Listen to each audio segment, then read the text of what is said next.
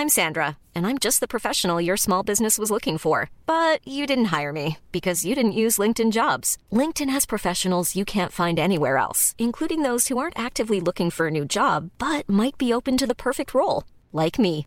In a given month, over 70% of LinkedIn users don't visit other leading job sites. So if you're not looking on LinkedIn, you'll miss out on great candidates like Sandra. Start hiring professionals like a professional. Post your free job on linkedin.com/people today. When you're ready to pop the question, the last thing you want to do is second guess the ring. At Bluenile.com, you can design a one of a kind ring with the ease and convenience of shopping online. Choose your diamond and setting. When you find the one, you'll get it delivered right to your door. Go to Bluenile.com and use promo code LISTEN to get $50 off your purchase of $500 or more. That's code LISTEN at Bluenile.com for $50 off your purchase. Bluenile.com code LISTEN.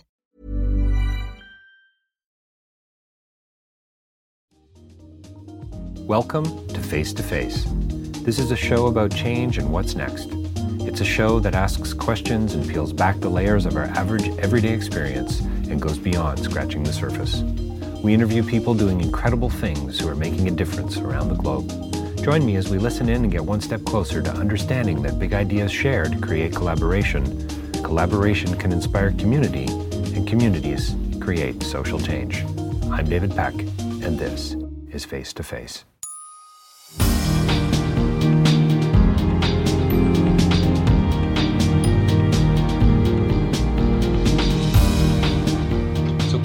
Bravo um, was a film that knocked my socks off. I had the opportunity uh, to interview Paul Katis, the director, and uh, it was the international premiere of the film. And it's it's a it's a disturbing film on a lot of levels. It's an it's it's a frenetic film. I mean, I think it's being kind of uh, called. I know I immediately started to think of the Hurt Locker, and I believe it's being referred to as UK's Hurt Locker. But it's a it's a film about about relationships. It's a film about pushing the envelope relationally and what we would do to to save others, what we would do to reach out to others. And it's about a group of men, a group of soldiers in Afghanistan, and it's about vulnerability.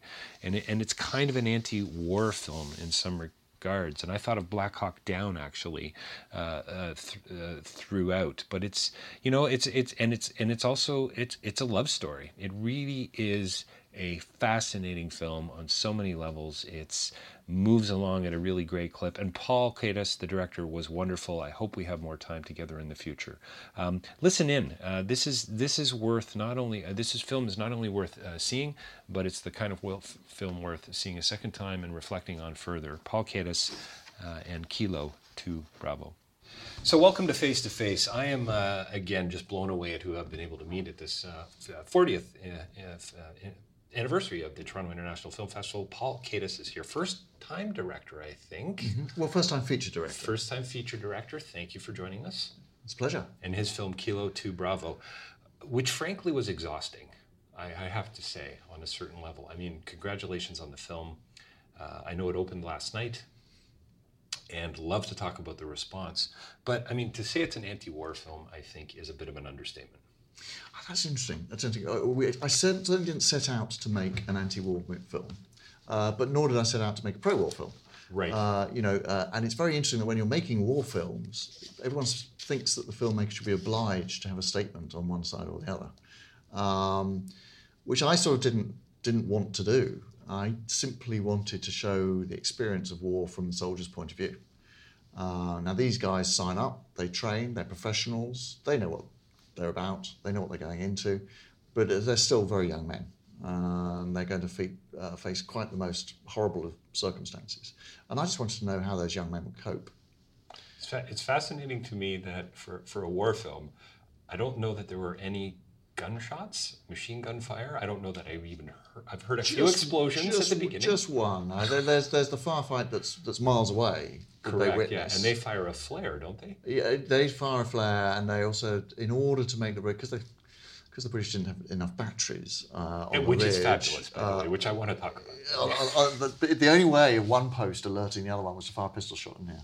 Ah, right. Thank you. So we're back to communication because that's a theme in this film, or, or should I say, anti-communication. Yeah. There's a real interesting theme about batteries dying, walkie-talkie's not working. Um, the okay, it's not funny, but the shot of from the drone, I'm going to say, misses completely. Yeah. The the you know, so there seems to be this real breakdown in the film on a lot of levels. Um, but one thing I, I want to talk to you about too is so it's not necessarily an anti-war film, but uh, I mean I have to say I, I I mean I came away not feeling like I wanted to sign up.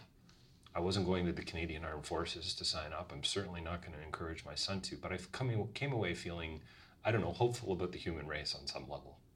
That's that's that, that's interesting, and um, I think it's absolutely true because, in a sense, whilst it is a film that puts you through the mill, and you're right, um, you end up still witnessing some of the best of human well, beings. It's unbelievable what you've captured here. The performances, by the way, are absolutely stellar. Mm. No, all of the, all my guys. I mean, just you know, just amazing. I'm you know, very grateful to have to have had that bunch of actors. Um, but you're right. You know, hey, look, it's been called a number of things. I mean, we're, you're calling it a war film, and yes, it's it, it is um, set in a war zone, but without the enemy, without the enemy they think they're fighting anyway. Right. Um, and you know it's a very static war film. You know, there's not lots of firefights. There's not lots of all the other things you normally associate with a genre called war films. So you could question whether it's a war film at all. Um, oddly enough, one of the soldiers actually, Tug, has, has, has said in the past that you know he thinks it's actually a love story. Now, I think that's pushing it a little bit. Okay. But, yeah. But it, to the extent that that's that's what you're talking about, the human emotion that, that makes you feel good. It, it's love. It's it's love well, for and, these and, guys for one another. And the fact that these guys, for the most part, uh, maybe they made the wrong decision to go down to see what was going on in the first place. And I get the sense they made that call based on boredom. There's just nothing yeah, going yeah. on. What the hell are we doing here anyway? Yeah. Right? Because that really comes through. Um, by the way, the shot of the sign "Leave all your morale behind" is fantastic. But again, that's true. That's real. Yeah. So we didn't make that up. I, oh, I bet. Yeah, yeah. But this sense of of what are we doing here? We're playing cards. We're drinking tea. We're, we're um, reading Marie Claire. That's right. I mean, it's just absurd on some level, right? So, so in that, in that sense, there's a, a much larger political statement seems to me too that you're you're making with the film. But what I love about the humanity in this is these friends, these brothers, these you know soldiers. They ultimately seem to make the right choices. Hmm. Well, they one of the key moments, of course, when Tug decides to to help. And with the knapsack. With a knapsack, and I think you know. Um, the interesting there is it, it, informs what you might call heroism, or what you might call bravery. Uh, I, I, would argue that you know heroes aren't born, and I think also in, in a lot of movies that we watch, we, we, we have a hero and a heroic figure who is just comes fully formed in one way or another. Whereas the reality is, I think you know we're all potentially heroes and we're all potentially cowards, nice. and the only way we're ever going to know how we're going to respond in certain circumstances is by living through it. And at that point, Tug makes a very conscious decision to become a hero. I don't think he would ever term it that way, by the way, um, because he would say he simply was doing what he had to do. But he still didn't have to do it. He could have chosen just to stay there. Um, so he faced his, his nemesis in a sense and, and, and chose to face it straight on. What do you, I mean, so these are guys, these guys are trained to, to behave a certain way, which I think is, is really interesting too, that um, uh, I guess you're trained, you know, don't leave anyone behind this whole idea of looking out for each other, looking over, you know, I've got your back, mm-hmm. you know, that whole sort of mentality. And like you say, your true colors don't really shine until you're in thrown into the middle of it. It's quite an existential statement, actually, mm-hmm. from a philosophical perspective, because, you know, the French and German philosophers would say it's freedom, it's choice, it's responsibility. Now, what the heck are you going to do with it when it really matters? Yeah. Right? And so, Tug, so you say heroes aren't um, born, they're made then. Yeah. So, so what is it about Tug that he brought to this that maybe others might not? Well, it's questionable whether anybody else would have made a different decision, mm. given their brotherhood. Uh, I, I, suspect they were. I, he, in my world, he probably was compelled to do that. Right. You know, every every fibre of his being compelled him to do it. He, he could never have lived with himself right. if he hadn't done it. Um, so in in that sense, within the brotherhood of the army, the hidden subtext is that somehow you know this organisation manages to generate that kind of loyalty. That the um, the strapline in the UK, because um, it was it was marketed under a different title, was for Queen, for country, for your mates. Right. And the key element there is that, to be honest, the Queen and country is totally irrelevant in that wadi. Uh, you're only ever doing it for your mates. Do you think that that uh, the, I mean the army in a sense sort of facilitates a um, um, a, a place to be home almost? Oh, God, yeah, no, Yeah, absolutely. Uh, you know this em- embrace, the fellowship, the you know, have a drink together, have a smoke together, etc. I mean, this is one of the fundamental problems with people leaving the army. I think, and I'm sure you've got the same problem in the States and Canada as we've, we've got in the UK, which is, you know, the army is your family. I mean, to the extent that it does your washing for you. Right. Do you know what I mean? You know, the- these young men don't know how to cook necessarily because they've only ever eaten out of a bag or, or whatever it is. Sure, sure. So some of the life skills that you're forced to uh, learn as you leave home or you go to college and all the rest of it sort of uh, is, are missing for them. So suddenly they're, they're spat out and they're maybe in their late th- mid 30s when they leave the army and they've never really in a sense had to do that sort of looking after themselves thing that uh, from a very early age from, from 17 and of course they no longer have that support infrastructure that the army offers um, so and I, and I think that's sometimes why vets sort of go off, off the rails a little bit is, because they've lost their uh, they've lo- uh, lost their loved ones Yeah, they've lost their center in some Hmm, way. I mean, I think, I think, coming from an inter- international development background and the work that I do and so on, I think most of us have lost our center in some way, Mm-hmm. and we're all trying to kind of regain that in a way. And some choose the military, and others choose whatever we choose. It seems to me it doesn't just like you say, heroes aren't born, but cowards aren't really born either. Yeah. I don't think. Right. I, I, I got to come back to the humanity in the film because. Um, and maybe that has to do with the choices that we make. But the, it's a dark, it's a dark film. You know, it's it's it's hard to watch at points, and I mean that in a good way, Mm. right? I mean, it's a really compelling film because I I come away with, like I said, this this strength of the human spirit. Wow, look at what we really can do. Is that how you feel? Did you feel that going in, or did you actually think it was going to kind of play out a little differently once you got uh, into Do the know, that's, you know, that's, that's a really interesting question because I, I think it's actually something I sort of came to in the filmmaking process hmm. rather than seeing it in the script. Because we were always slightly worried, uh, you know, making the script that it, it, you know the absurdity of the of this position uh, would dominate. Right. Um, I mean, I had two two sort of technical challenges. One, one that the absurdity would take over, and B that I wasn't going to be able to sustain the um, the threat, if you like, of a hidden enemy because it's hidden. It's, at least in Jaws, you can have the fin going through the water occasionally. Sure, you know, we, we- sure. we, we couldn't do oh, that. listen, I kept waiting. The tension is there. Believe me, it's beyond palpable. I mean, I just kept waiting for the, the, the mortar to land, the hand grenade to land, or, or whatever. I mean, the enemy, in a sense, was themselves. Yeah. You know, the helicopter coming in, just laying waste to the area. And I looked at my wife and I said, You've got to be kidding me.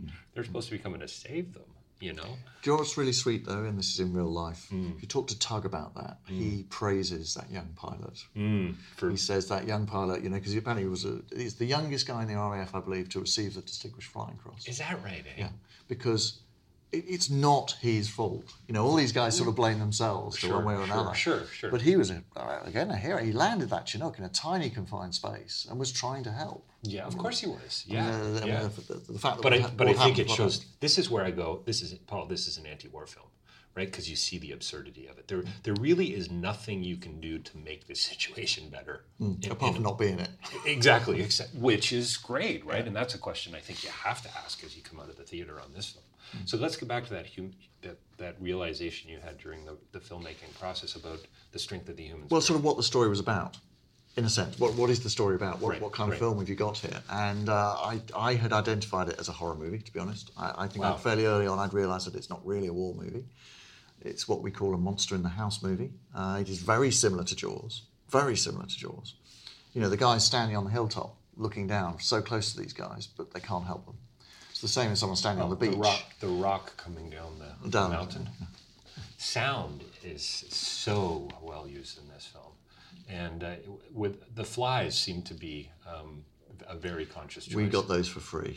I bet you did. But you know, so so going back to the you know Yeah, what's, what's the theme please. the theme of the piece? I, you know, I, I was sort of making a horror movie uh, in my head, certainly from a sort of technical department. Um, but you know, as the guy's performance sort of grew, and and because we we shot it in a linear, we shot it in story order. So Fair enough, yep. You know, uh, day one was Stu Hale's leg bone being blown off. I mean, so the first act we did separately, but but you know, in terms of the wadi, we, we shot in story order. So by the time we got to Happy Birthday, Which yeah is a You know, wonderful scene by the way. I, was in tears watching it It's on a, set. it's, a, it's a tear-jerking scene. Yeah, it really is, um, but beautiful all the same. by then I was suddenly going, oh, I think I might have got it now.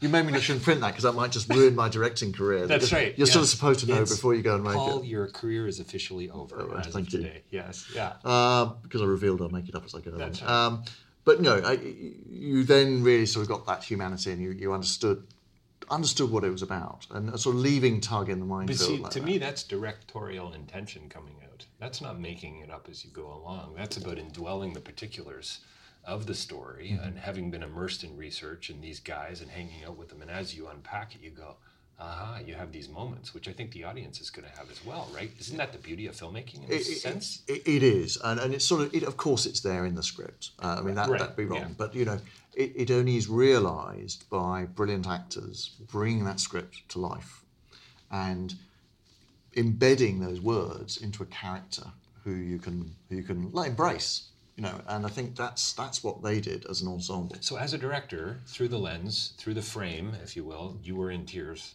on set.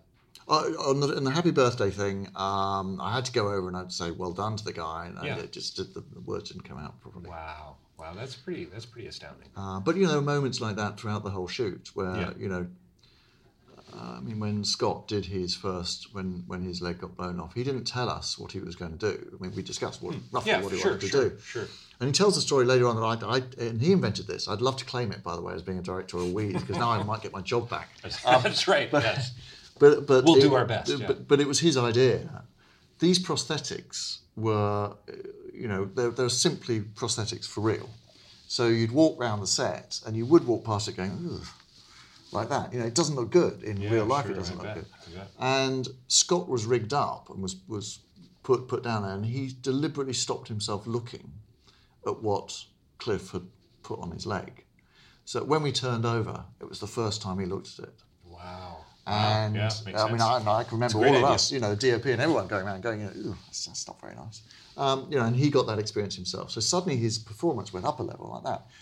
Because of the way we were shooting it, which was uh, sort of handheld and, and, and following the guys around, we just, I just let the scene run. I mean, once he took off, that then impacted on and on David and, uh, and Grant, who were playing the other two characters, and they were coming over here expecting that they just do what we did in the rehearsal room, and instead they've got this mad thrashing about that's going on from Scotland. No one was expecting, but they stuck with it, and so their performance is all the more genuine because that's them responding to something they're not really expecting, um, and we just let the camera run. And run and run and run and run, and actually, I think in the edit we pretty much used just just one take throughout. Isn't wild? Yeah. No, that, that's the that's the magic of making Yeah, movies. yeah, But, you know- absolutely. you know, The revelations, If right? I was a better director, I'd claim it as something, I- something I Well, manufactured. you know what though? Somebody's going to claim it for you, right? Yeah. Because that is the sign of a of a brilliant director in my in my world. I mean, I'm no film critic. I'm here for the conversation about the greater good, Paul, I guess you could say. But I think that is the sign of a brilliant director in the sense that knowing when to pull back, knowing when to say no, knowing when to, you know, Let, let rip. I mean, Ken, it- Ken Loach says, and uh, I, don't agree with Ken Loach on many things, but on this particular thing, I do agree with him. You know, that the director's job really is simply to, to bash the piste. Hmm. You know, is to make sure that people know where the mountain is and where you're pointing down, and then let them let them go. Do you think um, that this could be seen as a metaphor for, I don't know, the vulnerability of the human race? Is that is that too corny, Paul? Is that a little too high level for you? or- Probably, um, but but you know, that aren't all aren't all films that you know in a way. Mm-hmm. Um, what it what it does is it, in the absurdity, in the chance, in the in, in the fatalism that's attached to all of this. Um, it, that's that's a human standard, whether you're a stockbroker or a steel worker or a, a mother or whatever. It's it's all it, you know. We all of us in our lifetime come across those those great big sort of fate moments. Um, you know, we like to think we're in control of our lives, but uh, I think I think that's a that's a ruse by our brain to make it more acceptable. Well, I think on some level we're all thrown into it. You know, uh, Simone de Beauvoir. Sorry to go academic on you. The existentialists would say we're thrown into a world not of our own making. Now, what are we going to do? These guys. I mean, Absolutely Holy that. smokes! This is a to me this is a class in modern existentialism. You know, we have happening in front of us. Well, listen, they're going to kick us out of here soon. I I I am so glad we had this opportunity to chat, and I, I again congratulations on a brilliant film. Thank you. I hope it uh, I hope it wins awards. Um, how do you think it's going to be received in the UK, or has it already played? It's already played in the UK, Okay, and? so we and, and it went down well. We had a good theatrical experience. It's on home end now. Um, Fantastic. it's not, you know, audience Nobody's wise. been egging your house. Oh no, no, no! Hey, It's been well all- received at we've sort got of a- all levels? Rotten Tomatoes were at 100. percent Wow, So and there Wow. aren't many movies like that. So um, good for you. You know, Yeah. really pleased. I with that. wondered if you'd take a little heat, sort of maybe politically, possibly on it, but uh, wasn't 100 percent sure on Well, that. I know we took that before when the MOD refused to help us. Oh, okay, Um, okay. uh, and we ended up with, I think it was the Daily Mail had a double page spread on us saying that the movie the MOD never wanted you to see, Wow, wow, which is uh, which is handy for the publicity. I was just going to say kind of what you want. but um, no, it's been, it's been universally well received, which is just brilliant. Fantastic. Well, I'm It's like scary. I'm, uh, I'll be uh, trying to get word on the street for you. Thank you again for your time and your generosity, and let's hope for part two. Thanks. Yeah, I'll- thank you.